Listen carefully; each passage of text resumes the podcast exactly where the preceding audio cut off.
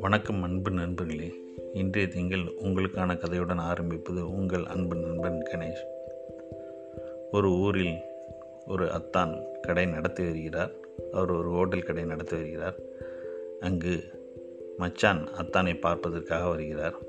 வரும்பொழுது ஒரு ஐநூறு ரூபாய் நோட்டை ஜெராக்ஸ் செய்து அந்த கள்ள நோட்டை கொண்டு வருகிறார்.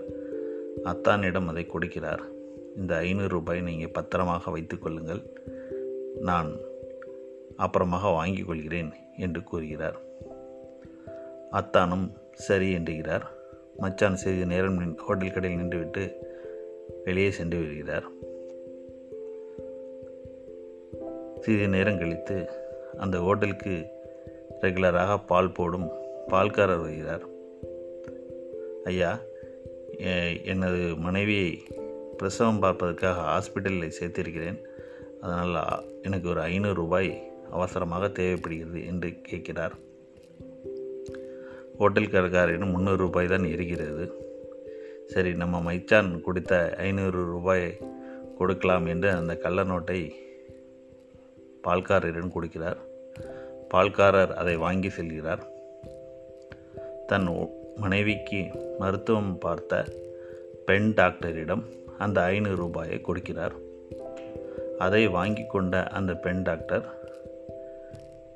கடைசி வாரம் தனது பொண்ணுக்கு யூனிஃபார்ம் ட்ரெஸ் தைத்த அந்த டெய்லரிடம் அந்த ஐநூறு ரூபாய் கொடுக்குமாறு தனது கார் டிரைவரிடம் சொல்கிறார்.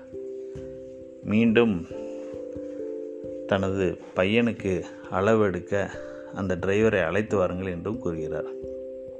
கார் டிரைவர் சென்று தெருவோரமாக இருந்த அந்த டெய்லர் கடையில் ஐநூறு ரூபாய் பாக்கி பணத்தை கொடுத்துவிட்டு டெய்லரை அழைத்து டாக்டர் வீட்டுக்கு கொண்டு வருகிறார்.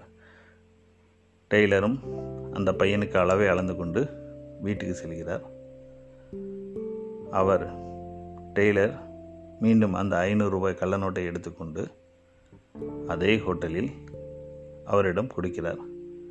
நான் கடைசி மண் மாதம் எனது பொண்ணுக்கு சீர் செய்வதற்காக உங்கள் ஹோட்டலில் இருந்து சாப்பாடு வாங்கினேன். அதற்குண்டான பாக்கி ஐநூறு ரூபாயை நான் தரவில்லை இப்பொழுது தருகிறேன் என்று அந்த பாக்கியை கொடுக்கிறார். ஹோட்டல்காரரும் அதை வாங்கிக் கொள்கிறார். சிறிது நேரம் வெளியே சென்ற மச்சான் திரும்பி வருகிறார். அத்தான் அந்த ஐநூறு ரூபாய் தாங்களிடம் கொடுத்தேன். அதை கொடுங்கள் என்கிறார். மீண்டும் அந்த ஐநூறு ரூபாய் நோட்டை மச்சானிடம் கொடுக்கிறார். மச்சான் அதை சரியான நோட்டாக செக் செக் பண்ணி பார்க்குறார். தான் கொடுத்த அதே போலி நோட்டு தான் என்பதை அவர் உணர்கிறார். அந்த ஐநூறு ரூபாய் காகிதத்திலான காசை கிழித்து போட்டார். அது காற்றோடு பறந்து போனது.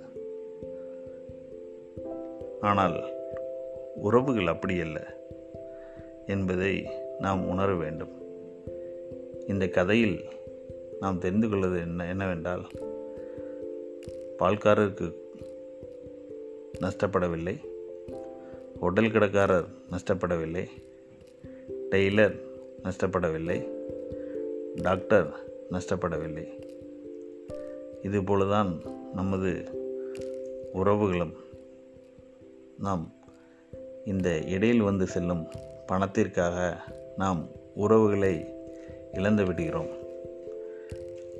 என்று இக்கதையின் மூலம் சொல்லி எப்பொழுதும் சோகத்திலும் சந்தோஷத்திலும் நம்முடன் வருவது நமது உறவுகள் மட்டுமே.